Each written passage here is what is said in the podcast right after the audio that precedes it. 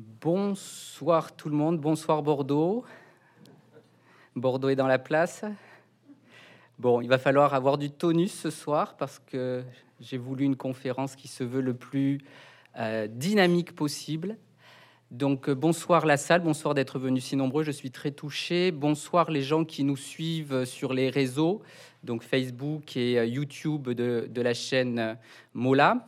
Avant toute chose, ben, bien évidemment, je voulais remercier euh, la librairie Mola de nous recevoir ce soir, en particulier Monsieur Denis Mola, Madame Mathilde Mola, et également remercier la communication du CHU, et plus particulièrement Madame Caroline Perret, qui a fait le lien entre le CHU et la librairie Mola pour cette intervention de ce soir. Voilà, pour les remerciements, j'en ferai d'autres au fur et à mesure. Donc juste euh, pour vous refaire un petit peu euh, la genèse de cette soirée, c'est vrai que lorsque j'ai été contacté par euh, la dame qui me prend en photo, Madame Perret, pour évoquer un sujet sur l'antibiorésistance, je me suis dit, oh mon Dieu, mais qui ça va intéresser? À part peut-être quelques personnes que je vois dans le premier rang, je me suis dit, mais, mais là, Caro, ça va pas du tout, on n'est pas du tout sur un sujet qui va plaire. Et puis j'ai réfléchi, je me dis si quand même on nous propose ce sujet, c'est qu'il y a un fond. Et le fond, et on le verra, c'est qu'on est vraiment sur un réel problème de santé publique. Et donc je me suis dit, ben, c'est l'occasion de communiquer, car on a finalement peu d'occasions de communiquer sur euh, ce sujet. Le format, je me suis dit pareil, si je fais quelque chose de statique derrière mon pupitre, alors vous voyez, ça commence mal. Euh, avec des diapos chargés, des chiffres, je vais les perdre. Donc, c'est là où vous allez intervenir. Je vais vous challenger et vous poser des questions. Et éventuellement, pour que les gens qui nous suivent, je retranscrirai euh, par le micro euh, vos réponses pour qu'ils puissent suivre de façon la, plus sympa possible. Donc, à partir de là où on avait validé le fond, le sujet et la forme, je me suis dit, on y va. Et on y va, ça fait déjà un petit moment qu'on a décidé cela. Et puis, il y a un temps, un temps, de, préparation pour arriver à ce soir, cette, euh, cette réunion. Alors, nous allons parler ce soir de la résistance aux antibiotiques, une pandémie silencieuse, et j'ai sous-titré cette présentation tout ce que vous avez toujours voulu savoir sur le sujet en 10 points, puisque nous cesserons d'être le plus pédagogique possible ce soir pour arriver à la question de fond, à savoir la résistance aux antibiotiques. Question de fond, lame de fond, pour illustrer cette première diapositive, j'ai euh, choisi cette fameuse euh, estampe, la grande vague de euh, Okuzai, donc ce, peintre japonais. Vous voyez que la vague, elle emporte sur son passage les navigations, et en arrière-plan, vous voyez le mont Fujiyama. Donc actuellement, la résistance aux antibiotiques, on est sur une vaguelette. Alors attention, quand on dit vaguelette, on avait dit ça aussi pour le Covid. Hein. J'espère qu'on n'arrivera pas à cette grande vague ou à ce tsunami qui aurait des conséquences majeures et emporterait sur son passage beaucoup de personnes du fait de cette antibio-résistance. Donc, euh, nous sommes ce soir dans le temple euh, de la littérature bordelaise. Bonsoir. Et euh, je me suis dit que ça serait bien de commencer par une citation. Quand on pense aux maladies infectieuses, on pense forcément à la peste, on pense à Albert Camus et on pense à son ouvrage, comme vous le savez, qui, est, qui se passe à Oran et qui est une sorte d'allégorie de euh, l'envahissement de la France euh, durant l'occupation par les Allemands qui ont envahi la France comme la peste a envahi Oran. Et il se trouve qu'en plus, en 1945, il y a eu une épidémie de peste à Oran. Donc voilà ce que disait Camus dans son livre. Il fallait lutter de telle ou telle façon à ne pas se mettre à genoux. Toute la question était d'empêcher le plus d'hommes possible de mourir. Il n'y avait pour ça qu'un seul moyen, qui était de combattre la peste. Cette vérité n'était pas admirable, elle n'était que conséquente. Donc ici, nous voyons la métaphore de l'envahisseur, la métaphore de la résistance qu'il fallait mettre en place pour lutter contre l'envahisseur. Et la peste ce soir, pour nous, ça sera la résistance aux antibiotiques et tous les moyens qu'on va mettre en place pour que les conséquences justement de cette antibiorésistance soient les moins graves possibles. Alors pourquoi ce titre? Antibiorésistance, quand on me l'a proposé, j'ai dit non, ça va pas parce qu'on a fait un brainstorming sur le titre. J'ai dit c'est trop technique. On a préféré résistance aux antibiotiques, là tout le monde comprend. Après trois ans de Covid, je pense que tout le monde comprend le terme de pandémie. Voilà. Donc il ne faut pas être grand épidémiologiste pour savoir qu'il y a deux euh, notions. Il y a la notion d'épidémie. Alors une épidémie, on l'emploie souvent pour des maladies infectieuses, mais on peut parler également d'épidémies de diabète, d'épidémies d'obésité, mais c'est vrai qu'on l'emploie souvent pour des maladies infectieuses qui vont disséminer dans une région, voire un pays. Donc chaque année, on a notre épidémie de grippe. Cet été, on a eu l'épidémie de variole du singe qu'on a rebaptisée Mpox. On a eu au départ une épidémie de Covid qui s'est étendue à la surface de la Terre et à partir de là, on parle de pandémie. Et les pandémies, c'est notre crainte en tant qu'infectiologue avec les maladies émergentes et la diffusion de ces agents infectieux facilités par les moyens de transport. Pourquoi l'adjectif silencieux? Ben, Parce que finalement, on ne parle pas beaucoup dans les médias justement de l'antibiorésistance. Je ne sais pas quel est votre ressenti. On dit que les Français consomment des antibiotiques, mais on ne dit pas les conséquences de cela. Et c'est un terme vraiment qui est beaucoup moins médiatisé que d'autres termes médicaux. Et également silencieux, parce que comme on le voit souvent, ça évolue de façon sournoise, à bas bruit, pour prendre une ampleur que l'on verra sur les modélisations, qui peut être inquiétante d'ici quelques années. Voilà le titre la résistance aux antibiotiques, une pandémie silencieuse. J'arrête là? Ok, je continue. Alors justement, ce soir, ça ne sera pas qui veut gagner des millions, mais qui veut gagner des microbes. Et ce soir, vous n'aurez pas face à vous Julien Lopers ou euh, Samuel Etienne, mais plutôt moi, modestement, en tant qu'infectiologue. Et donc, je vous poserai des questions à la façon question pour un champion. Donc, soit vous êtes hyper sûr de vous et vous criez la réponse, soit éventuellement il y a des micros qui viendront à vous pour les questions les plus pointues. Éventuellement, je vous ferai des votes à main levée et je dirai aux gens qui nous suivent, ils ont dit ci, ils ont dit ça. C'est clair? Ok. Alors, il y a dix points. Le premier, je me suis dit, avant d'aller dans le dur, il faut peut-être revenir au basique. Un infectiologue, déjà, c'est quoi? Pas plus tard qu'hier, au loto du SIDAction, on m'a présenté Charles Cazenave, épidémiologiste. C'est pas du tout une insulte, mais il y a eu beaucoup d'amalgames sur la position d'un infectiologue. En 2023, après le Covid, je crois que tout le monde a entendu parler du rôle d'un infectiologue. Donc justement, l'infectiologue, ce n'est pas un épidémiologiste. Un épidémiologiste va être un médecin, un pharmacien, un chercheur, un scientifique qui va analyser des données, qui va définir des tendances et définir si une maladie devient ou pas une épidémie. Pour faire simple, par exemple, pendant le Covid, on a beaucoup vu le professeur euh, Arnaud Fontanet euh, de l'Institut Pasteur. Voilà, ce sont des personnes qui en général ne sont pas directement liées aux soins du patient. Ensuite, il y a des microbiologistes. Et nous avons ce soir l'honneur d'avoir dans la salle une éminente euh, professeure de bactériologie du CHU de Bordeaux, le professeur Christiane Bébéard, qui a exercé et qui m'a enseigné la bactériologie lorsque j'étais étudiant. Donc, un jour les rôles s'inversent et je suis très ému qu'elle soit là ce soir avec son mari. Donc un microbiologiste, l'image c'est un peu pasteur, donc ça peut être un biologiste médical, médecin, pharmacien, un scientifique, euh, un chimiste qui analyse justement, on verra ce que c'est, les microbes et qui définit quel est le microbe, quelle est sa sensibilité aux antibiotiques. Et l'infectiologue, il est à la croisée des chemins. Il connaît un peu l'épidémiologie, il connaît un peu la microbiologie, mais il va surtout s'occuper des patients et leur apporter euh, ses compétences et euh, son savoir sur les différents traitements. Je me suis dit, mais depuis quand ça existe en fait un infectiologue? Parce qu'on en a parlé avec le Covid. Bon, moi, c'est vrai que je n'ai pas non plus 20 ans. Oui, vous pouvez sourire. Euh, je me suis dit, en fait, je pense que la pandémie qui a un peu défini les infectiologues, c'est la pandémie du VIH dans les années 80 et 90. Cette maladie est sortie un peu de nulle part, avait des symptômes très variés, et différents spécialistes, les dermatologues, les gastroentérologues, les médecins de médecine interne, ont pris ce sujet à bras le corps, le VIH, et petit à petit, des gens se sont spécialisés, ont fait plus de VIH, ont fait plus d'infections, et à partir de là est née vraiment la discipline de maladies infectieuses, qui est une discipline assez récente puisqu'elle est reconnue comme telle depuis 2017. Oui, au niveau des étudiants en médecine. Avant, c'était une surspécialisation et depuis 2017, comme l'allergologie, ce sont devenus des spécialités à part entière que l'on choisit à l'internat de médecine en sixième année. Alors, ça, c'est la définition. Ensuite, un infectiologue, ça sert à quoi, d'après vous? À soigner les infections, madame, bravo, ou bien à passer sur BFM TV.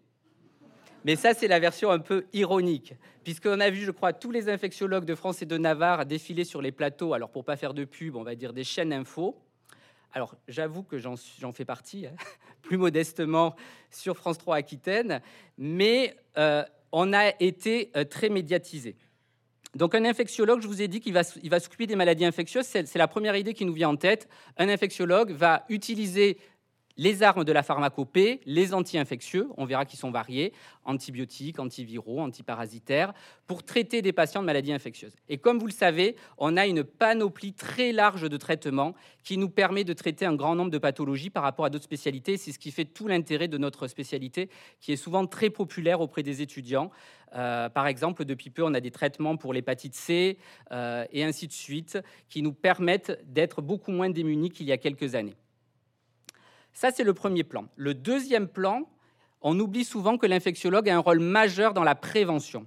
Et au début du Covid, on s'en est rendu compte parce que finalement, on n'avait aucun traitement pour le Covid. Et ce que l'on a fait, c'est rabâcher des, choses, très simples comme les gestes barrières et toutes les notions euh, d'hygiène. Et pour cela, on est aidé par des spécialistes, encore une fois, qui s'appellent des hygiénistes, qui peuvent être des pharmaciens, des médecins. Et je salue ce soir, je crois que je l'ai vu rentrer, Caroline, c'est ça? Voilà, voilà, le docteur Bervas qui travaille euh, au CHU de Bordeaux sur cette thématique et on a beaucoup appris.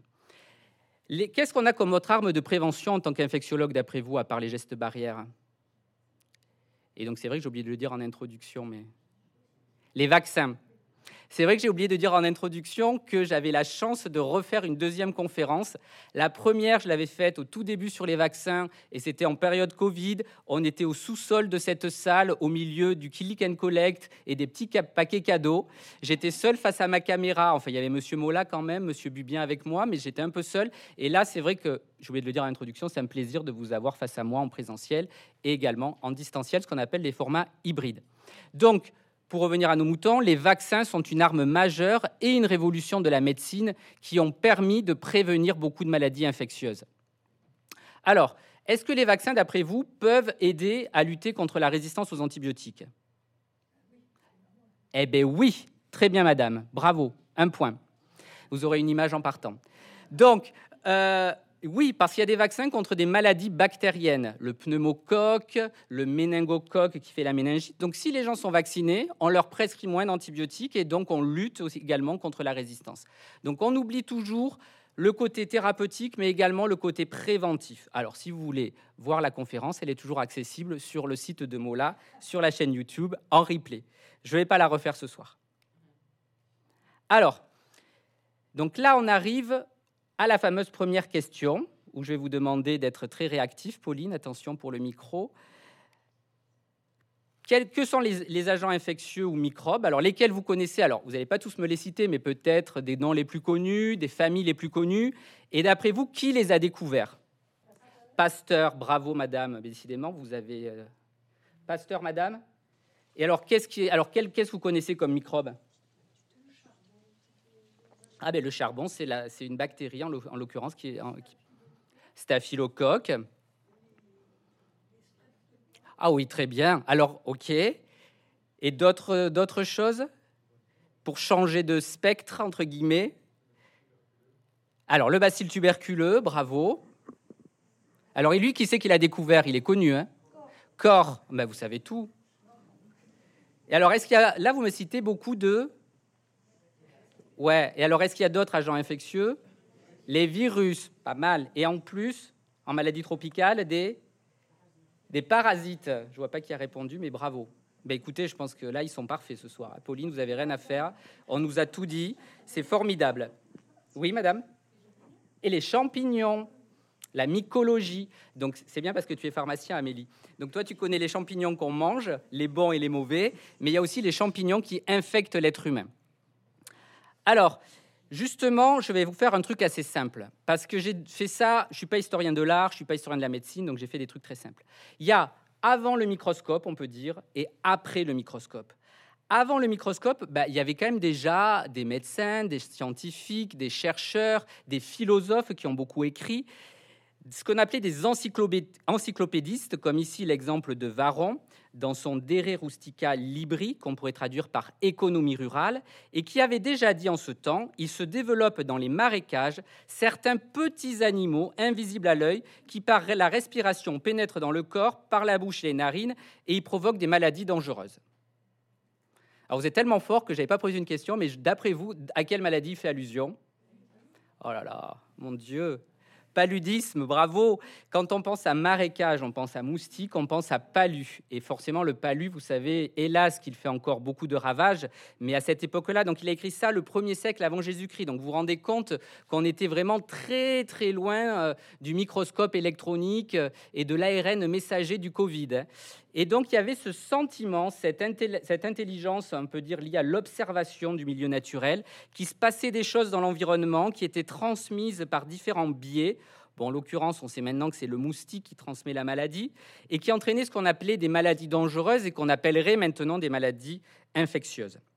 Et pendant toute cette période, en fait, on a un peu laissé tomber ces petits animaux qui vont revenir après, au profit, vous savez, de la médecine de la théorie des humeurs. Donc vous avez tous l'expression je suis de bonne ou mauvaise humeur, ou bien parfois on dit mais qu'est-ce que tu fais des sautes d'humeur? Donc quand vous étiez pas bien, vous aviez, pardon, c'est ici, une, une humeur bilieuse, ou bien vous aviez plutôt un tempérament sanguin. Et en fonction de ça, mais qu'est-ce qu'était le traitement?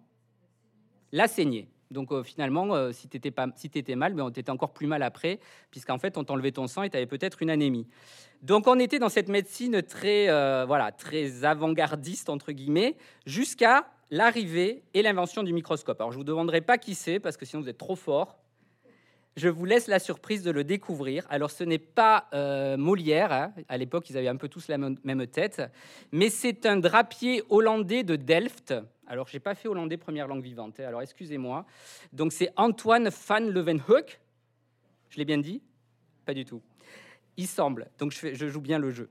Donc le drapier hollandais de Delft, Delft qui est connu pour sa faïence bleue, qu'est-ce qu'il faisait? Il inventait des lentilles pour observer les fibres de tissu. C'était son métier. Il a été curieux, il a développé ses lentilles pour observer tout ce qui lui passait sous la main. Les eaux usées, le sang, il a vu pour la première fois les globules rouges, même le sperme, j'ai vu, euh, les diarrhées. Donc il a vu des, ce qu'il appelle des petits euh, animaux, encore une fois, ou des micro-organismes. Et grâce à cette invention, il a ouvert la porte au domaine de la microbiologie et de la bactériologie. Alors vous allez me dire, oui, avant lui, il y a eu Janssen qui a aussi fait le premier microscope. Ok, why not? C'était quelque chose qui grossissait à l'échelle de 10 à 20, alors qu'ici, on grossissait de l'ordre de 50 à 500. On va voir à quoi ça ressemble. Donc 500, on commence à voir quand même des êtres microscopiques. Alors peut-être pas des bactéries, Madame Bébéard, mais on peut les voir avec des techniques euh, qu'on verra après. Je ne vais pas aller plus loin dans mon exposé. Donc là, on a parlé encore une fois de ces animalcules qui donc sont les ancêtres des microbes, ces petits animaux. Alors voilà le premier microscope. On a donc un porte-objet, ok. On met l'objet en face ici et la lentille et vous mettez ça devant l'œil. Donc vous voyez que c'était assez rudimentaire, on est loin du microscope électronique. Mais grâce à ça, on pouvait imaginer du moins, ou voir, ça dépendait de, la foi qu'on mettait là-dedans, certains micro-organismes.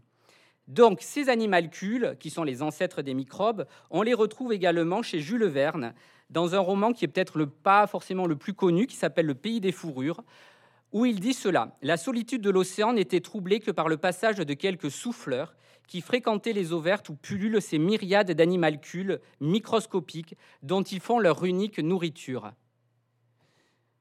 Vous savez à quoi il fait allusion? Plancton et plancton et les souffleurs? Baleine, bravo. Ok, donc là, c'est le pays des fourrures. Donc on part en expédition. Vous connaissez Jules Verne, chercher les fourrures et tout ça. On croise les cétacés, les souffleurs. Et vous savez de quoi se nourrissent les baleines? De plancton.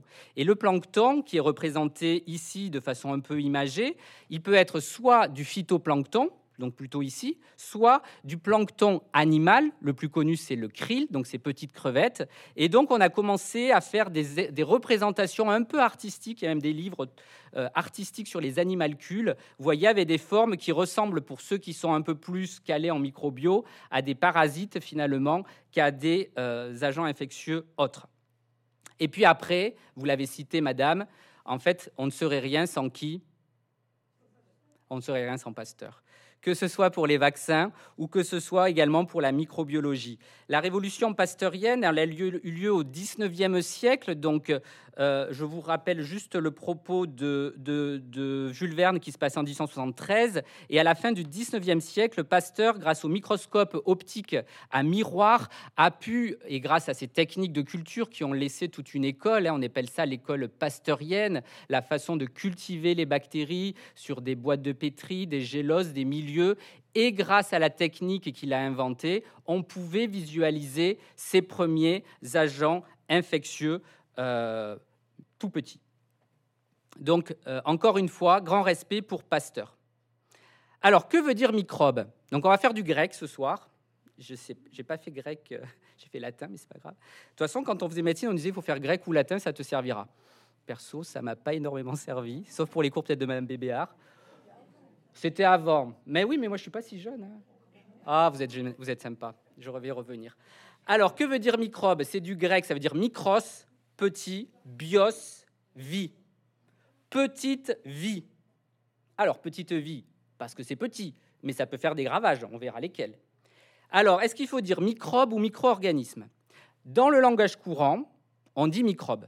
Nous, en tant que médecin, on dit Ah là, microbe, c'est vulgaire et tout ça. Ok. On parle, nous, de micro-organismes. Pourquoi? Parce que microbe, ça a une connotation négative. Vous avez un microbe, quand on dit ça, tu as un microbe, c'est que tu es malade, infecté.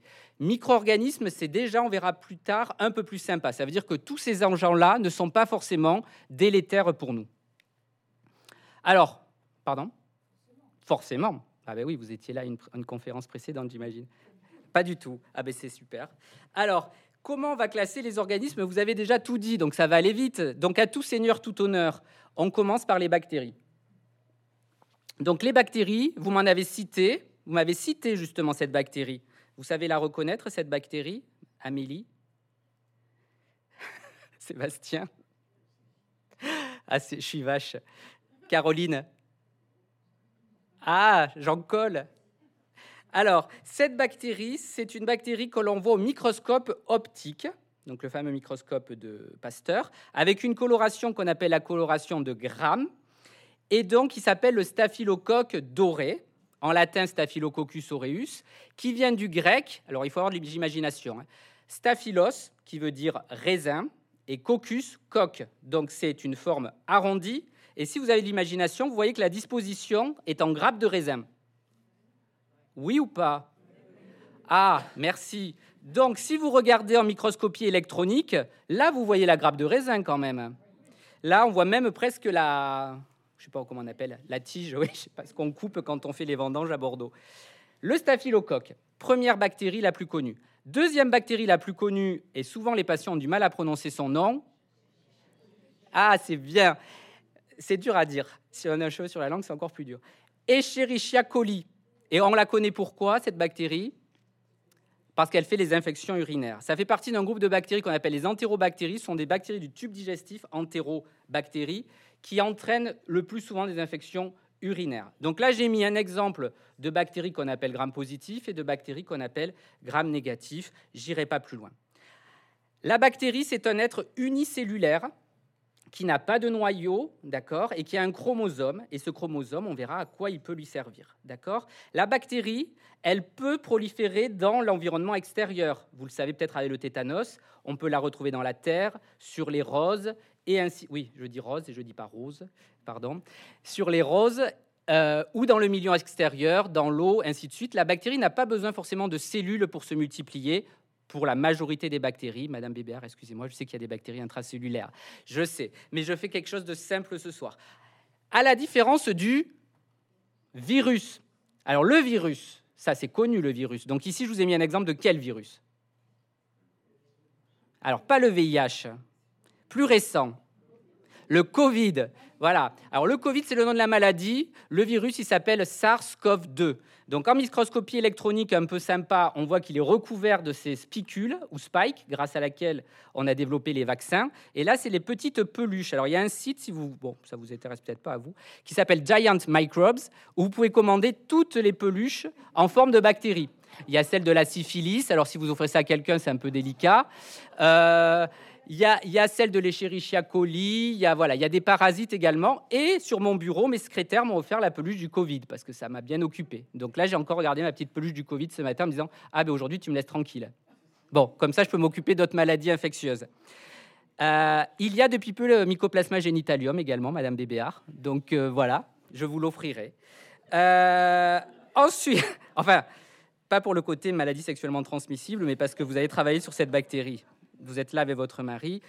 alors, donc, les champignons et les levures, comme le disait Amélie, c'est tout ce que l'on appelle la mycologie. Donc, quand on le regarde comme ça en microscopie électronique, c'est très joli ce champignon.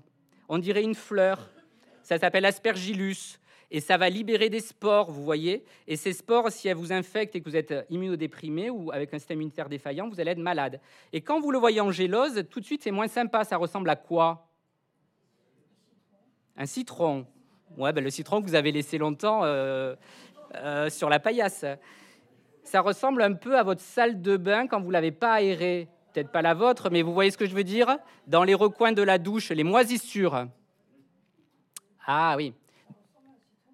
Un citron moisi, exactement. Tout ce qui est moisissure. Donc, vous savez qu'il y a des moisissures dans l'environnement et qu'elles peuvent être délétères pour les personnes immunodéprimées. Lorsqu'elles les respirent, ça entraîne des maladies. Et enfin, on arrive aux parasites. D'accord? Il y a plusieurs types de parasites. Donc, ici, en microscopie électronique, un parasite qui est solidement accroché. Accroché à quoi? Ah oui, poil. Quel poil? Quel poil? Pas cheveux. Pubis, bravo, alléluia, poil pubien. Et donc c'est le morpion, bravo Joanne. Ça tu connais plus que le staphylocoque. Alors donc le morpion fait partie des parasites. Alors vous voyez que vous voyez que comparé un être unicellulaire à un, parasite comme le morpion, c'est vraiment très différent. Donc déjà, on a des, des, des infectieux très larges. Et ici, donc, un parasite très connu qui va infester les globules rouges, dont on a parlé au tout début, le palu, bravo. Donc ça, c'est l'agent du paludisme dans un globule rouge. Donc le globule rouge, c'est une cellule sans noyau. Et donc le, parasite du palu, Plasmodium, fait éclater les globules rouges et entraîne ces décharges fébriles itératives dont vous avez tous entendu parler. Donc vous voyez que là, on est sur des êtres très différents, qui sont très différents dans leur génétique. Le virus, il est très bête, mais il fait beaucoup de ravages aussi parce qu'il ne peut pas se multiplier en dehors du corps humain. Il a besoin de vos cellules pour se multiplier. On en a beaucoup parlé avec le Covid. Alors que d'autres agents infectieux, comme les champignons ou les levures, peuvent se développer dans l'environnement. Idem pour certains parasites. Et ce soir, pourquoi je parle de tout ça? Parce que qu'est-ce qui va nous intéresser ce soir? Laquelle catégorie, madame? Plus précisément, quel microbe? Les bactéries. Parce qu'en fait, ce qu'il faut comprendre, c'est que les antibiotiques ne seront actifs que sur les bactéries. Est-ce que là, vous suivez? OK. Alors, est-ce que les bactéries, ça existe depuis longtemps? Ah ben oui, très longtemps. En fait, on estime que les bactéries étaient là bien avant nous, pauvres hommes.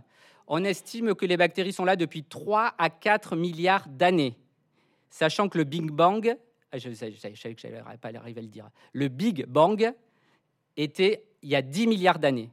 Donc les premiers agents vivants sur la Terre, c'était des bactéries. Et le pauvre homme est arrivé quand?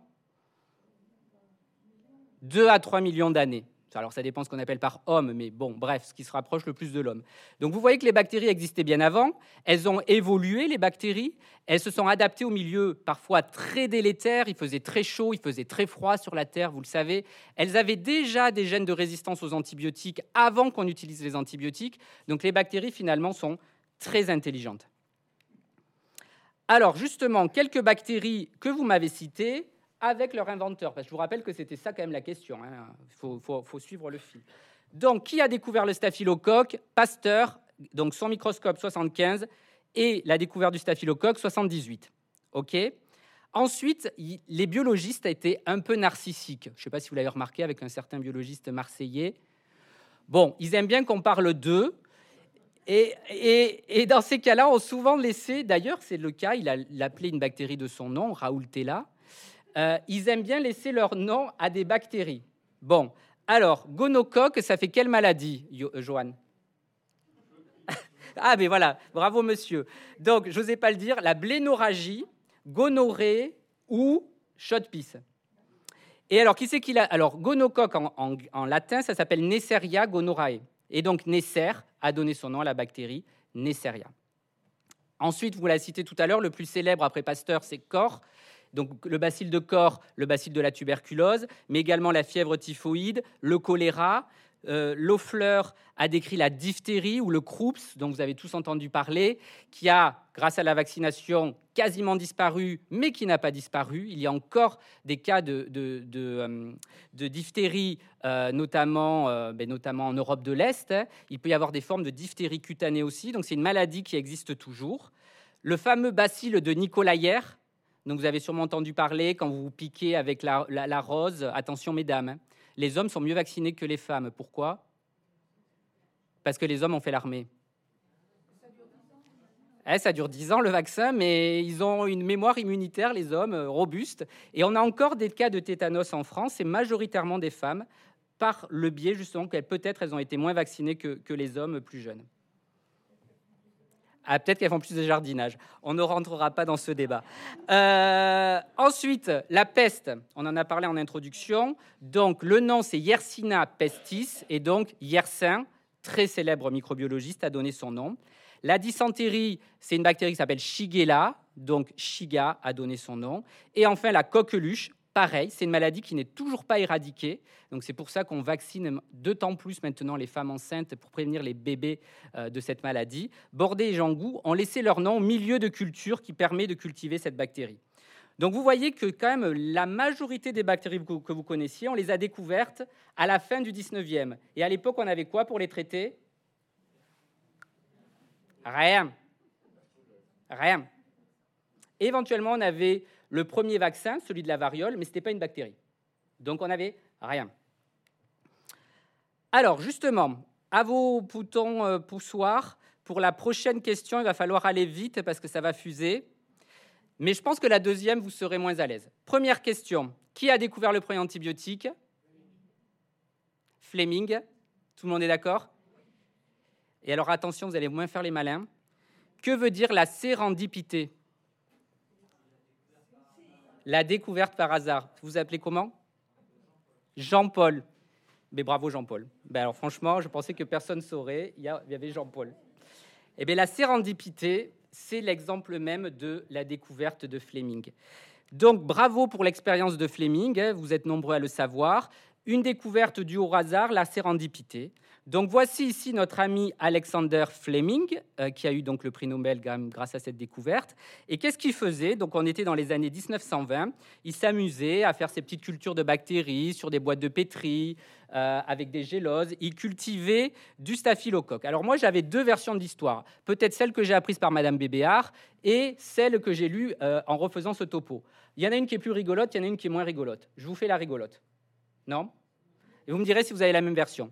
Donc il cultive ses boîtes, il a faim, il prend son sandwich à base de fromage, et des miettes de fromage et donc des moisissures tombent sur la gélose. Il revient quelques jours après, qu'est-ce qu'il voit? Il voit que le champignon, et vous savez que dans le fromage, notamment le roquefort, il y a du champignon, donc a proliféré et entraîné la production d'une substance, que alors le champignon s'appelle Penicillium notatum, qui a inhibé, vous voyez ici, la pousse de la bactérie. Elle ne pousse pas au contact du champignon pénicillium, donc le premier antibiotique, s'appelle.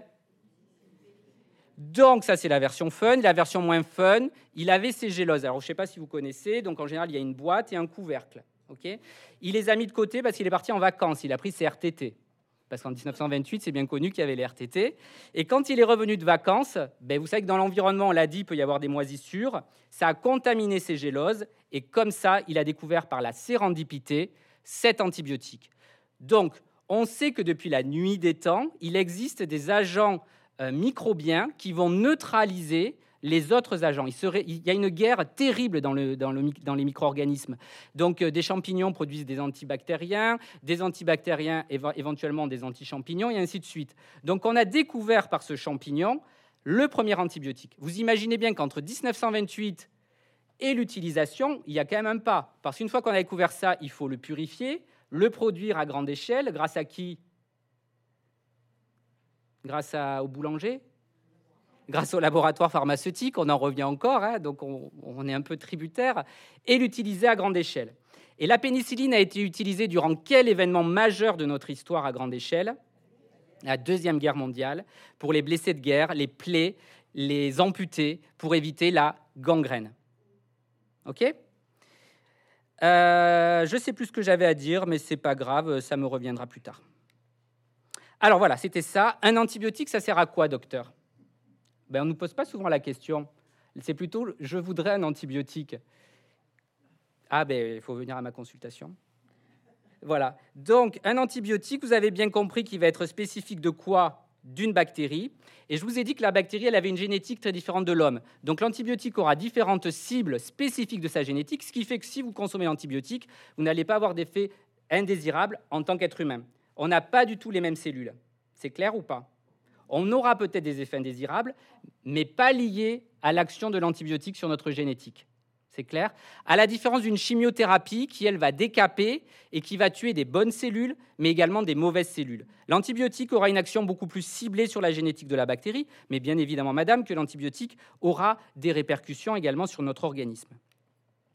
Alors, là, on était en 1928, et pendant ce temps, c'était le long fleuve tranquille de la production des antibiotiques. C'était les années fastes ou l'âge d'or, comme on peut le voir ici, où on voit que en rouge, c'est les antibiotiques qu'on a découverts et l'utilisation. Donc vous voyez que la pénicilline, elle se situe dans le premier carré, bêta-lactame, ok, et qu'on l'a utilisée, on l'a découvert en 28, à grande, euh, dans des grandes études qu'à partir de 1940. Vous voyez qu'il a fallu du temps pour le produire. Je ne sais pas si vous voyez ici, ok.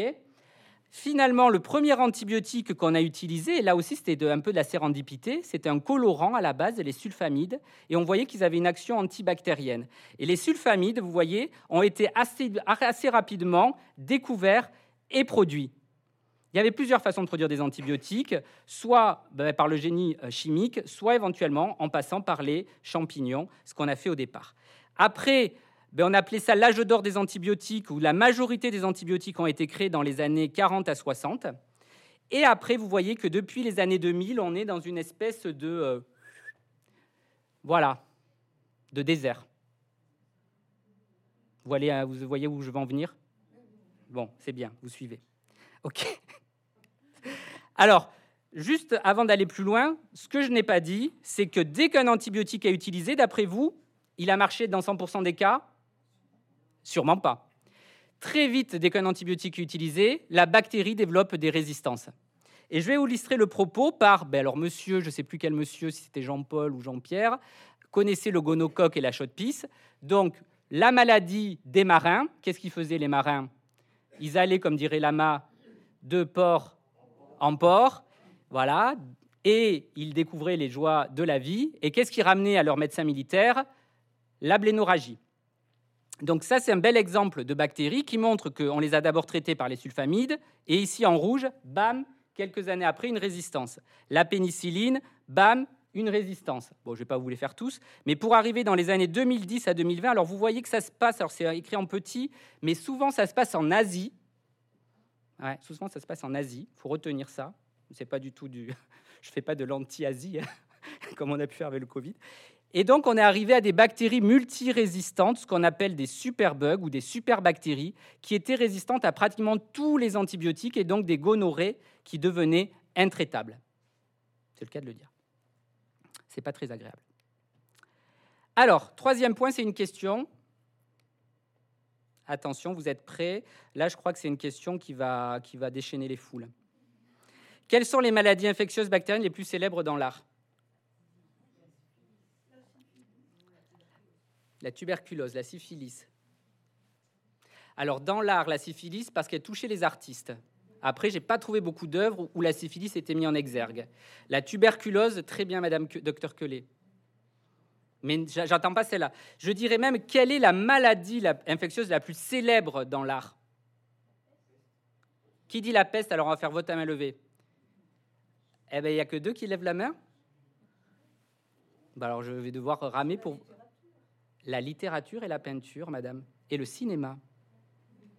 Donc, elle n'a pas convaincu. La peste est le vainqueur incontesté. Ah ben j'ai cherché. Je ne suis pas historien de l'art, donc s'il y a des gens meilleurs que moi, ils lèvent la main. Alors la peste. Donc on a vu la peste de Camus. Donc, vous avez tous lu ce folio comme moi, enfin, peut-être pas comme moi, mais vous avez tous vu ce folio où en fait on voit le port d'Oran, d'accord? Le rat, pourquoi le rat? Parce qu'il est le vecteur, entre guillemets, le véhicule de la peste par le biais des puces qui vont piquer l'homme. Qu'est-ce que c'est ici qui est représenté? Là, là au milieu, oui, j'ai entendu. Les animaux malades de la peste, Jean de La Fontaine. Oedipe roi de Sophocle avec la première grande pandémie de peste donc, euh, qui a touché donc, Thèbes. ok Ensuite, on passe à la peinture avec le triomphe de la mort de alors là, Peter Bruegel, donc comme vous savez, qui est un peintre hollandais au XVIe siècle et qui a représenté ce tableau. Alors je sais pas, ah oui, on voit bien quand même. Ah, c'est pas mal. Ah, ils sont pas mal chez Mola pour la technique. Euh, donc, qui représente en fait une allégorie de la mort ok, et qui évoque l'Apocalypse biblique. Est-ce que vous le voyez ou pas? Si vous voulez le voir en grand, il est exposé au Prado.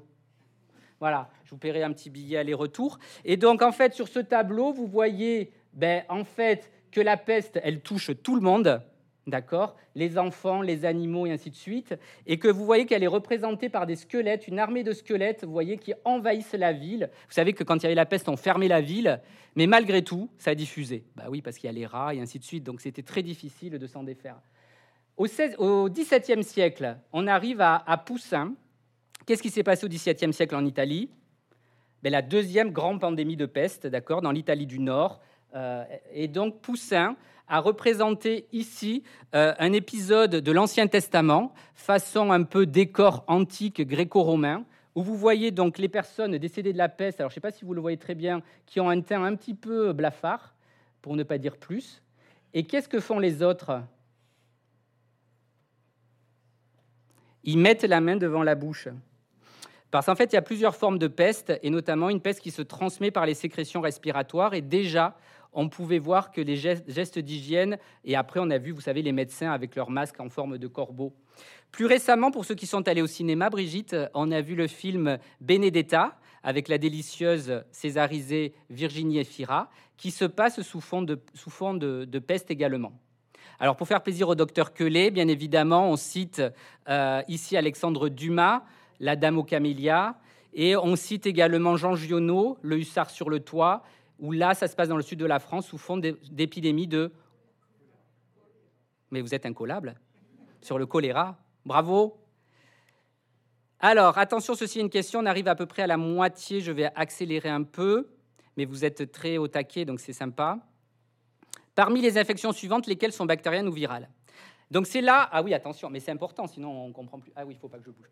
Euh, c'est là où c'est très important. Donc si vous pensez que c'est bactérien, vous levez la main très haut. Vous pouvez faire des petits coucous. Si vous pensez que c'est viral, ben, vous faites rien. Et si vous savez pas, ben, je sais pas, vous, vous mettez sous la chaise.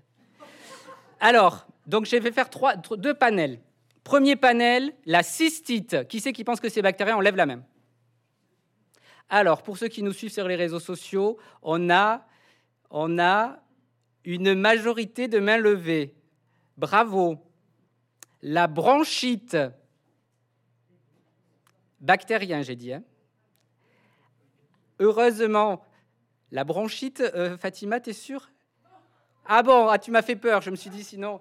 Alors, heureusement, on a une minorité de mains levées. La bronchite, elle est virale. La grippe, alors, vous levez la main ou pas? Alors la personne lève la main. La Covid. Ah, mais attendez, euh, la bronchiolite virale, la tuberculose. Ah, ben c'est bon. Ah, vous avez suivi mon exposé. Alléluia.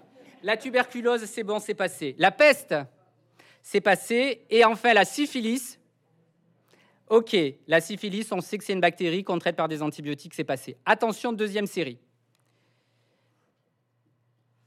La sinusite, bactérien ou viral? Enlève la même. Vous avez un doute, Brigitte? Mais il y a raison d'avoir peut-être un doute. Alors, sur les infections ORL, on continue. L'otite. Ah, je vois qu'il y a le doute. Et je finis par l'angine. Ah, j'ai entendu les deux. J'ai entendu les deux, je ne sais pas qui. La dame est très forte. Hein. Vous appelez comment? Anonyme. Annie? Anonyme. Annie? Anonyme. Ok. Elle veut pas que je l'interroge. Là, on avait un piège. Et c'est là tout le problème des Français. C'est qu'on a des infections qui sont majoritairement virales et qui parfois peuvent se surinfecter. Et la dernière, attention, la pneumonie, virale ou bactérienne les, les deux. Vous n'êtes pas tombé dans le piège. La pneumonie, on a tous appris en médecine que c'était la bactérie, mais maintenant on sait qu'il y a la, grippe, le Covid, euh, éventuellement d'autres virus et parfois des bactéries, en effet. Mais quand même, de toutes celles qu'on a vues jusqu'avant, c'est quand même plus souvent bactérien que viral. Est-ce que vous voyez ce que je veux dire? De là, on aurait pu, si on avait le temps, faire des brèves de comptoir de médecine générale. C'est-à-dire, vous, vous voyez un peu ce que je veux dire? Vous toussez depuis cinq jours. Vous avez déjà vu votre médecin généraliste deux fois. Bon, une fois. Oui, parce que c'est vrai qu'il n'est il est pas là, donc euh, vous avez pu le voir qu'une fois. Donc, cinq jours après, vous allez le revoir, dites docteur, je tousse, je veux un, antibiotique. Vous avez jamais dit ça? Ah ben vous, vous êtes parfaite. Euh, vous avez le... Qu'est-ce que vous avez d'autre? Je sais pas, moi. Vous avez le nez qui coule et une rhinopharyngite. Vous allez chez le médecin, vous dites, je veux vous allez jamais. Ah ben vous êtes formidable. Pas pour ça. Donc là, on entend beaucoup nos confrères nous dire que le français est très demandeur d'antibiotiques. On verra les chiffres. Oui, madame. Alors, on arrive au dernier point avant la pause. Est-ce que les bactéries sont toujours pathologiques? Pourquoi? Ben, il y en a plein dans notre corps, bien évidemment. C'est ce qu'on appelle, je me souviens, Mme Bébert nous a appris ça, comment sale, ça profite. On vit en bonne intelligence avec les bactéries. Elles nous aident à digérer certains aliments, elles nous aident à produire la vitamine K. Et donc, ce qui est l'illustration la plus parfaite des bactéries, c'est le microbiote. C'est bien, vous pouvez faire le cours à ma place. Et je n'irai pas plus loin parce que vous avez eu une présentation brillante par le professeur Lahari sur le microbiote intestinal. Ok, il se passe quoi dans notre tube digestif? Il y en a beaucoup de bactéries? Beaucoup, beaucoup? Plus que de cellules humaines? Oui ah bah Dis donc, vous savez tout, vous. Alors, le microbiote, c'est 2 kilos. Alors, je dirais pas 2 kilos de quoi, pour pas être trivial, mais 2 kilos de ce qu'il y a dans les intestins. OK? Versus un être humain qui est 70 kilos. Et vous voyez ici que votre corps est composé de 10 puissance 13 cellules et que, sans être grand matheux, vous avez dix fois plus de micro-organismes dans votre tube digestif, et majoritairement des bactéries. Et dans un gramme de sel, ça fait, ça fait peur hein, quand vous ne lavez pas trop les mains, hein, vous avez, alors là c'est dur à dire pour moi, 100 hein, milliards? Ok, 100 milliards de micro-organismes. Vous imaginez? Donc heureusement que les bactéries, ce n'est pas pathologique, parce qu'on serait mal, docteur. Donc ça, c'est le microbiote intestinal, vous avez le microbiote génital, vous avez le microbiote de l'aisselle, du nez, de l'oreille, et ainsi de suite. D'accord? Donc vous avez des bactéries sur tout le corps et dans le corps. Et heureusement, ça se passe bien. En revanche, qu'est-ce qui va être pathologique? C'est le fait de prescrire des antibiotiques qui peut être pathologique. Pourquoi? Parce que votre microbiote, pardon, il a l'état d'équilibre. Si vous prescrivez un antibiotique, vous allez entraîner quoi? Un déséquilibre de la flore, vous l'avez tous expérimenté. Alors vous prenez de l'ultralevure, vous prenez ci, vous prenez ça, et vous allez avoir les fameuses diarrhées liées aux antibiotiques, qui peuvent être des diarrhées très graves parfois, qui nécessitent des hospitalisations. Ça, c'est le côté déséquilibre du microbiote. Mais les autres effets indésirables des antibiotiques, c'est quoi justement? Les mycoses, parce que justement, ça va aider à proliférer les champignons. Et surtout, alors je ne sais pas si elle est là, Madame Bello, elle devait venir, mais euh, les allergies cutanées qu'on appelle les toxidermies. Vous avez jamais vu des gens qui ont fait des éruptions sur prise d'antibio? Oh si, c'est très classique. Docteur, je suis allergique à la moxicilline. Ah bon? Oui, quand j'étais petit, j'ai eu une éruption. Ah, d'accord. À quel âge? À 3 ans. Ok, c'est noté quelque part? Non. Ah, bon alors si vous êtes allergique, vous allez voir l'allergologue. Donc il y a les allergies et éventuellement des effets indésirables sur le rein, le foie et ainsi de suite. Donc toute prise d'antibiotiques n'est pas anodine. Donc voilà, Bon, j'ai un peu dépassé mon temps, je suis désolé, mais c'était l'heure de la mi-temps, comme au rugby. Donc on se détend. Donc l'heure de la mi-temps, c'est l'heure du bilan. Ça aurait pu être de l'apéro, mais c'est encore un peu tôt, il est 18h50. On n'est pas à Marseille ici. Donc, qu'est-ce qu'on a dit? Les bactéries, on vit avec depuis toujours. Finalement, on vit pas trop mal avec les bactéries. Dans certaines conditions, certaines bactéries, exemple le staphylocoque, c'est pour ça que je vous ai parlé du staphylocoque, elles peuvent devenir pathologiques. Et dans ce cas-là, votre médecin va vous prescrire un OK.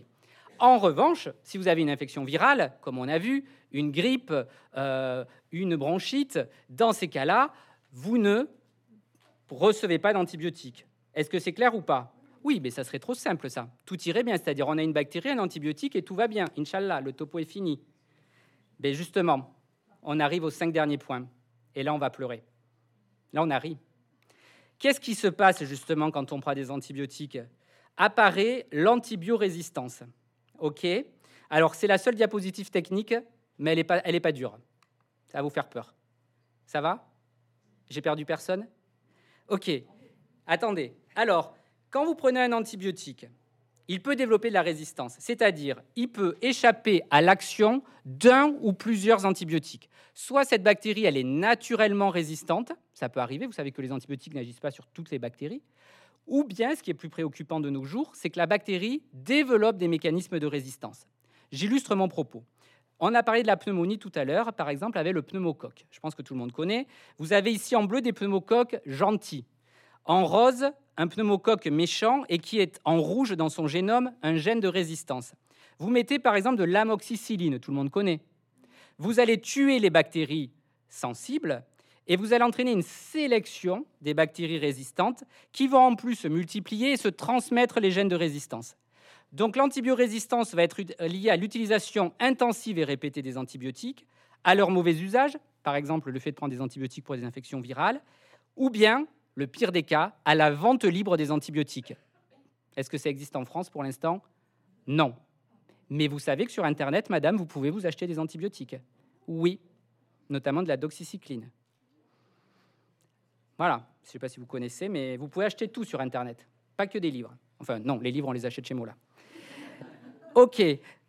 Donc, l'apparition de la résistance aux antibiotiques, est-ce récent? Ben non, parce que je vous ai dit... Enfin, ça dépend ce qu'on appelle récent. Mais ça existe depuis le premier antibiotique. Donc non. Est-ce que ça s'aggrave? Ben, On ne serait pas là ce soir. Même si, Caroline, peut-être les derniers chiffres sur certaines bactéries, les entérobactéries montrent que c'est un peu mieux.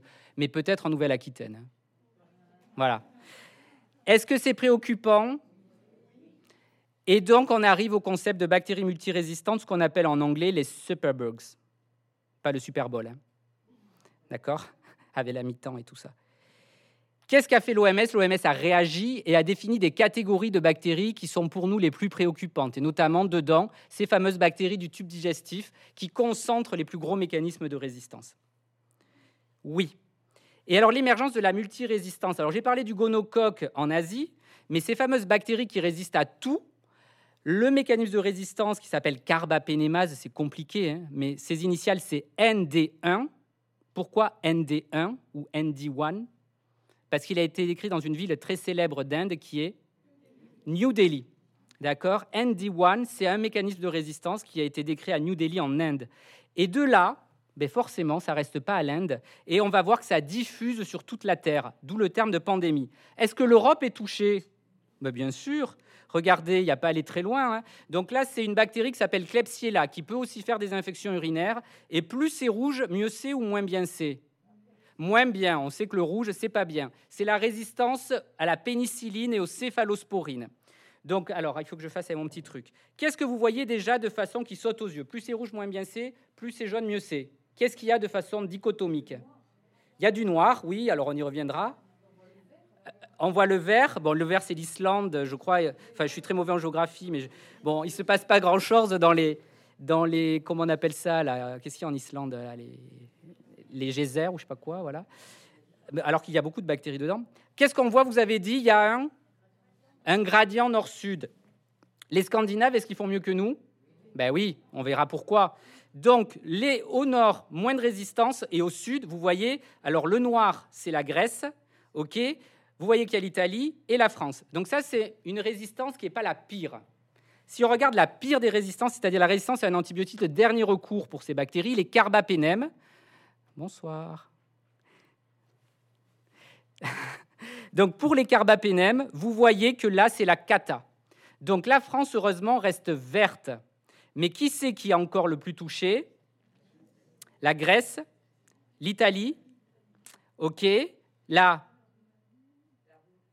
la Roumanie et la Ah, c'est bien, ça me rassure. Il n'y a pas que moi qui ai dû réaliser ma géographie ce week-end. Ok, donc vous voyez que, on va dire, dans le sud de l'Europe, il se passe des trucs pas très cool. Alors attention, c'est pas un discours extrémiste, mais la menace est à nos portes, messieurs, dames. Donc je ne suis pas au meeting de Zemmour, mais ça veut dire qu'on n'a pas besoin de parler de pays très éloignés pour voir que la multirésistance est aux portes de la région PACA. Tout ça pour dire qu'en PACA, j'espère que je dis pas de bêtises Caroline, il y a plus de résistance aux antibiotiques qu'en... Amélie qu'en Bretagne. Bravo. La Bretagne, c'est la région de France où il y a le moins de résistance aux antibiotiques. Mais pourquoi? Parce que PACA est à la frontière de tout ça. Les gens, quand ils passent la frontière, on leur demande pas est-ce que vous êtes porteur d'une bactérie multirésistante? Et du coup, ça se transmet comme ça, facilement, euh, sans souci. Et c'est peut-être pas grave, mais on va voir que ça peut l'être parfois. On y reviendra après. On y reviendra après. J'avais prévu de le dire après. Vous me déflorez là. voilà. J'avais prévu mon petit effet de suspense, comme dirait Gad Elmaleh. Alors, la France, est-ce qu'elle consomme des antibiotiques?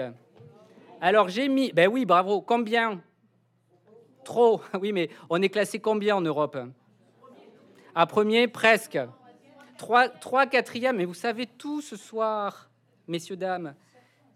Alors, la France au foot, elle est quoi? Elle sait pas. Elle a combien d'étoiles, la France? Bon, donc ça, j'avais repris cette diapo. En fait, on peut prendre la diapo pour tous les topos schémos là. Ça, c'était pour le vaccin. Donc la France est championne du monde du vaccinosceptisme, mais la France est championne du monde de foot, mais la France est également championne d'Europe, pratiquement quatrième position de la consommation d'antibiotiques, ce qui est quand même un paradoxe dans le pays et la nation de Pasteur.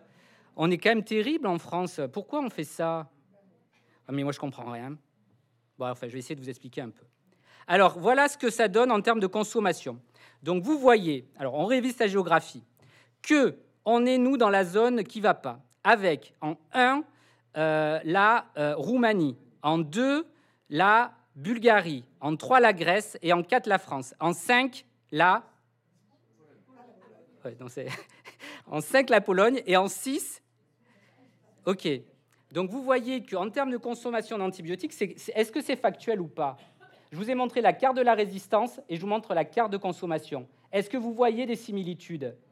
Ben oui, vous voyez qu'il y a un lien direct entre la consommation d'antibiotiques et la résistance aux antibiotiques. Alors attendez, j'arrive. Pas entre l'Espagne et le Portugal, mais je ne vais pas tout expliquer ce soir, je reviendrai en deuxième saison. Donc, déjà, ce qu'on peut dire, et on l'avait dit pour le vaccin, c'est que ces pays la Grèce, l'Italie, l'Espagne et le Portugal. Il s'est passé quoi? Et notamment la Grèce. Des crises économiques. Ces crises économiques déstabilisent un système, notamment le système de santé, et sont à l'origine de beaucoup de choses, et notamment d'une prescription anarchique d'antibiotiques. Eh oui, madame. Et explique que la résistance soit la plus importante en Grèce, qu'elle a touché ensuite l'Italie, qui a une grosse crise économique, et qu'elle touche un petit peu l'Espagne et le Portugal, de façon un peu inégale, peut-être que la crise n'est pas la même dans ces deux pays. Et donc il y a un lien direct. Mais la France, est-ce qu'elle a de la crise? Alors vous allez me dire, si vous regardez BFM, vous allez dire que oui. Bon, c'est peut-être pas le bon jour pour faire le topo. Mais globalement, en France, est-ce qu'on a une crise? Oui, bon, ok, bon, mais on n'a pas quand même, on vit pas la banqueroute des Grecs. Pas pour l'instant, vous allez me dire. Bon, ok. Alors l'Islande, elle a un peu foncé, j'avoue. Euh, mais je, demanderai euh, à l'ECDC ce qu'ils en pensent. Je sais pas. On, passe. Les questions difficiles. Je vais faire comme les hommes politiques et les questions difficiles, on passe. Bon, euh, je sais plus ce que je voulais dire sur la consommation des antibiotiques, mais je pense que vous avez tout compris.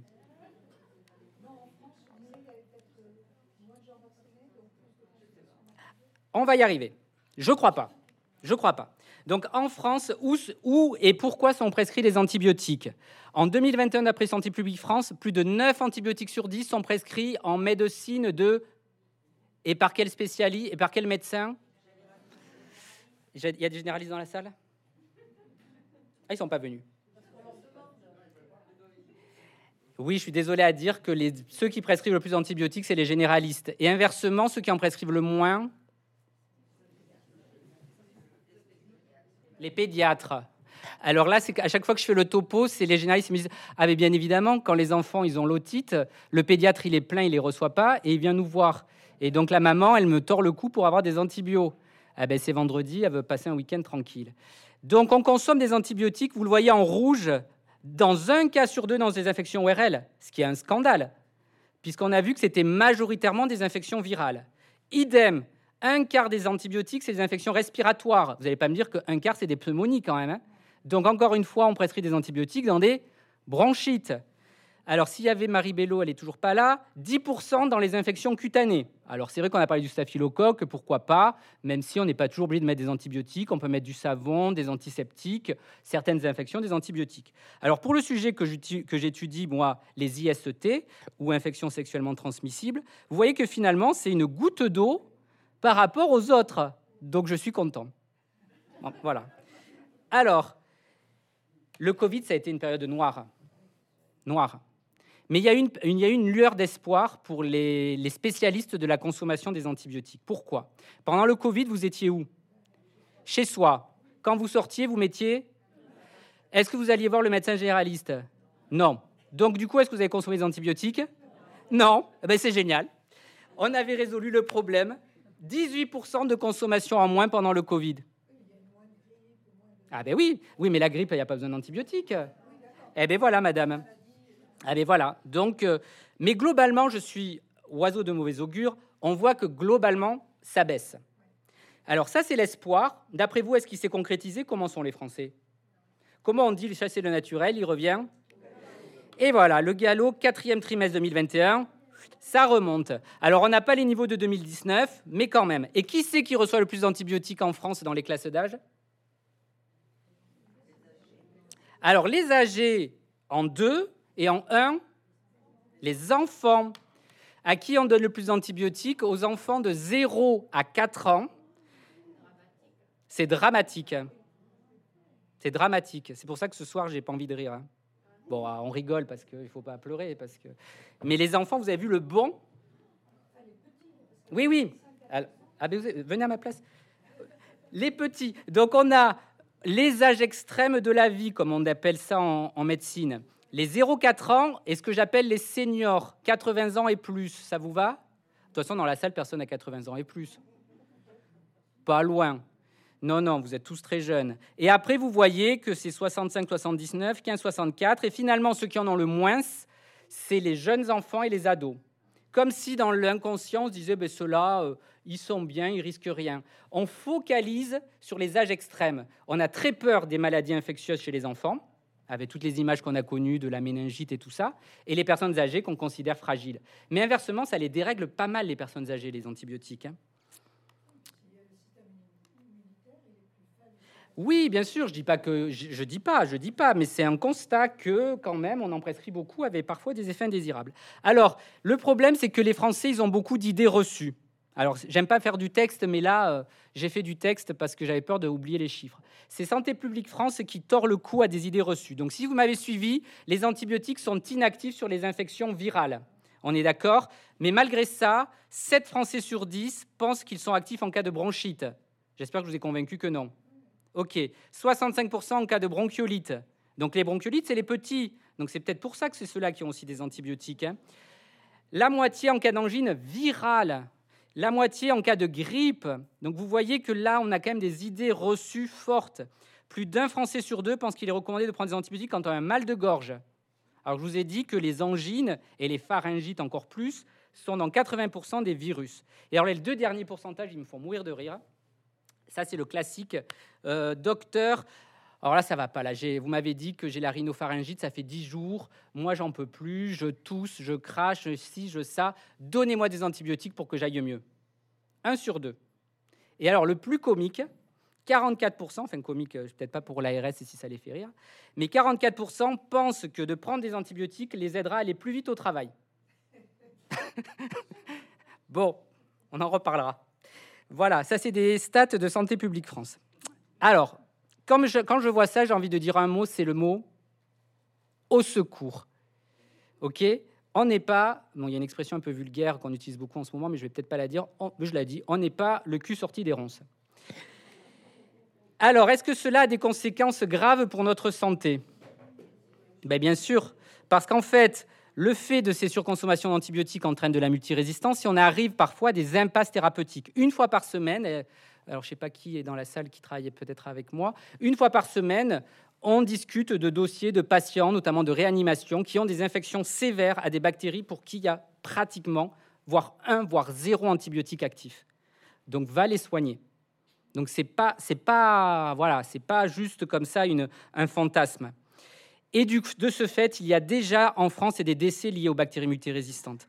On estime qu'en 2015, c'est-à-dire il y a 8 ans, il y avait 5500 décès liés à ces bactéries. C'est quand même dingue quand même d'en arriver là, alors que les antibiotiques ont été créés en 1928. Donc ça, c'est en 2015. Mais attention, quand on voit la simulation qui a été faite par l'OMS, et c'est un, un, graphique qui a été produit dans les échos, c'est que en 2016, donc c'est en plein, il y avait 700 000 personnes dans le monde qui mouraient de maladies liées à des bactéries multirésistantes. On estime qu'en 2050, on passera à 10 millions de décès liés à des bactéries multirésistantes. Et donc, les infections liées aux bactéries multirésistantes deviendraient la première cause de mort avant les cancers. Ben oui, parce qu'on fait des progrès en cancérologie, tant mieux. C'est des simulations, vous allez me dire, mais parfois les simulations ne se trompent pas et vous voyez qu'à côté, les autres causes de mortalité, elles deviennent anecdotiques. Et donc là, on voit bien la problématique du propos de ce soir. En plus de cela, est-ce que cela a des conséquences économiques? Forcément. Donc, à ce stade, je pense qu'on peut effectivement parler de pandémie silencieuse. Avant ce soir, vous n'aviez jamais entendu parler de ça. Ce soir, si vous en aviez entendu parler de ces morts liées aux antibiotiques, Ok, vous êtes euh, voilà, mais beaucoup de gens peut-être n'avaient pas entendu parler de tout ça, et là, ça prend vraiment sens et réalité.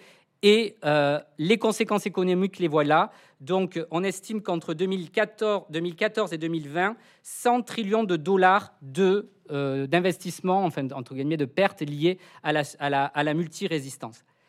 En parallèle, ce graphique, c'est la production de nouveaux antibiotiques. Vous voyez qu'elle est ridicule. En 2003, c'est-à-dire il y a 20 ans, il ne sortait que 1 à 2 antibiotiques par an. Actuellement, c'est beaucoup moins. Et surtout, certains qui sortent sont un peu redondants, c'est-à-dire n'apportent pas forcément des avantages euh, très importants en termes de, de, soins et de mécanismes de résistance. Donc, d'un côté, ça augmente, et de l'autre, on a moins d'armes thérapeutiques. Donc, les infectiologues, on a beaucoup ri en disant on a plein d'antibiotiques, et maintenant, c'est l'inverse. On se dit, oulala, on arrive dans des impasses. On arrive à l'avant-dernier point. Est-ce que d'après vous, cela est réversible? En faisant quoi? La recherche, très bien. En réduisant la consommation. C'est vraiment un phénomène de santé publique qu'il faut voir à l'échelle globale et mondiale. Je vous ai dit, hein. on peut raisonner à l'échelle de la France pour commencer, mais je pense que la France seule n'y arrivera pas. Donc, est-ce que c'est réversible? J'ai envie de dire oui, euh, c'est le travail de tout un chacun. On est aidé par des politiques de santé et des agences de santé qui ont mis en, place des plans de communication sur les antibiotiques. Le plus connu étant les antibiotiques, c'est pas automatique. Alors la dernière, justement, c'est systématique, euh, ou c'est moi qui le dis, mais enfin bref, la première, c'était c'est pas automatique. Pourquoi? Parce qu'on prescrivait beaucoup d'antibiotiques pour les angines, et on avait rendu la bactérie, encore une fois, pneumocoque, résistante à la pénicilline. Et grâce à cette campagne, on a réussi à diminuer la résistance de cette bactérie à la pénicilline. Donc ces campagnes portent leurs fruits. Mais ce qu'il faut faire, il faut faire de l'éducation des patients. Et est-ce qu'il faut faire que l'éducation des patients? Il faut faire l'éducation des... des... Bam. Euh, des médecins, oui, mais des citoyens. Un médecin est un citoyen comme un autre. Et à partir d'où À quel âge?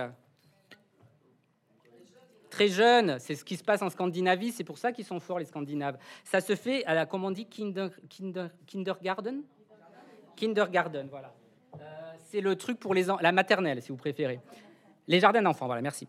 Donc on leur apprend l'hygiène des mains. Et qu'est-ce qu'on leur apprend? Déjà à la maternelle la différence entre une bactérie et, un virus. Est-ce que vos petits-enfants vous ont dit euh, Mamie, tu as une bactérie ou un virus? Jamais. Mais voilà. Donc, hein? Ah, bien sûr, ils comprennent. C'est prouvé. Et du coup, quand ils sont adultes, ils connaissent la différence et consomment moins d'antibiotiques. Je pense qu'il faut commencer très tôt. Et je pense que dans ces cas-là, si on sait la différence, on ne demandera plus un antibiotique quand on a une infection virale. Et inversement, le médecin sera moins tenté de le prescrire sous éventuellement la pression des patients ou pas. Je dis pas le contraire. Je dis pas le contraire. On pourra peut-être. Pardon? Il dit c'est un virus. Bon. Alors, on en débattra pendant les questions. Alors, ça, c'est un mécanisme, un moyen de lutter. Il y a une autre politique de santé actuellement qui est en vogue, et personne ne me l'a évoqué. Qui prescrit des antibiotiques? Les médecins? Non. Les vétérinaires. Et donc, et oui, vous l'avez pas dit, les vétérinaires, vous vous souvenez pas les poulets euh, aux antibiotiques et tout ça Vous avez oublié?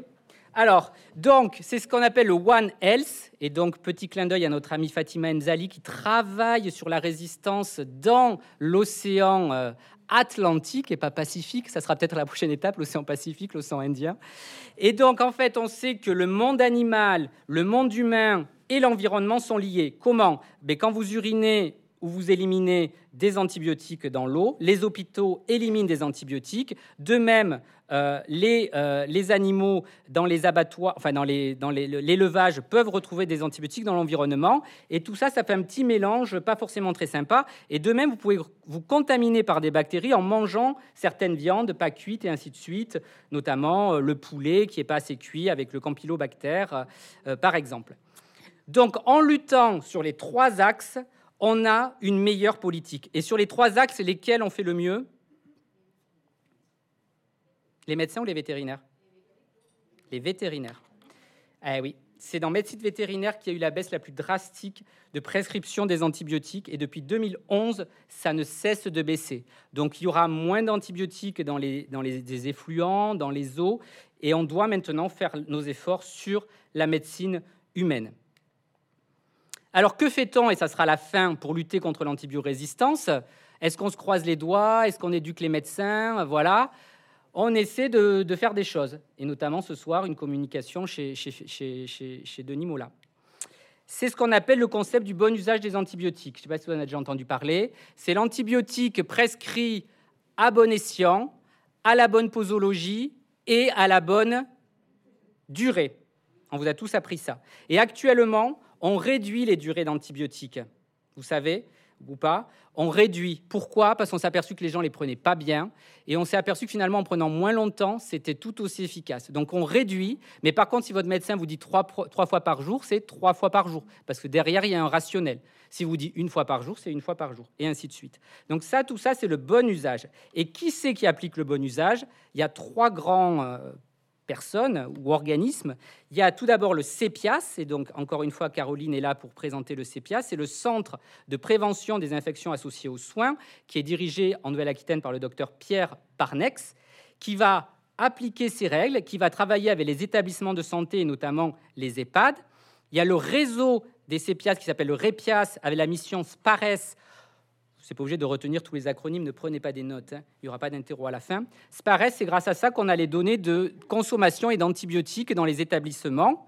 ok? Et le dernier acteur qui vient de naître, c'est le Centre régional en antibiothérapie de Nouvelle-Aquitaine, dont j'ai le plaisir de coordonner la structure. Donc dans chaque région, on a mis en place des centres régionaux d'antibiothérapie pour que des médecins donnent la bonne parole. Et pour donner la bonne parole, il faut parler à ses pairs de façon juste et équitable. Alors, Madame disait qu'il fallait peut-être mieux communiquer avec les médecins généralistes, et c'est une de nos missions.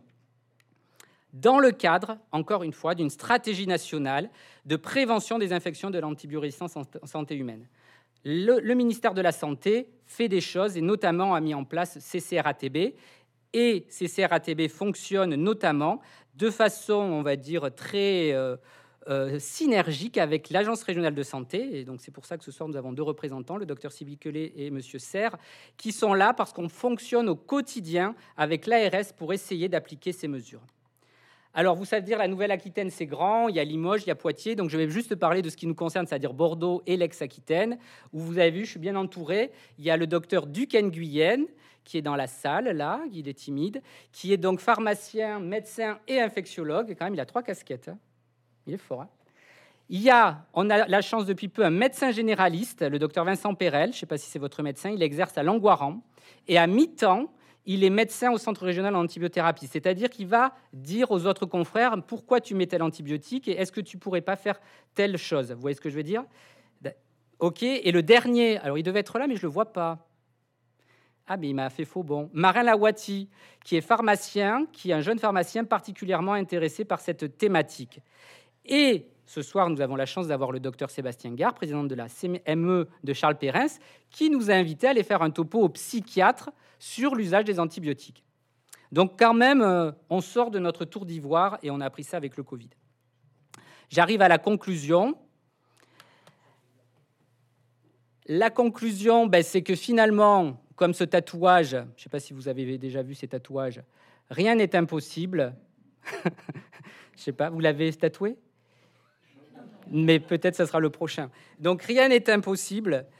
Euh, on est sur une réelle problématique de santé publique qui nécessite les efforts de tous, des usagers, des médecins, des pharmaciens, des microbiologistes. Vraiment, tout le monde doit s'y mettre pour diminuer et préserver, vous voyez, ce bien précieux que sont les antibiotiques.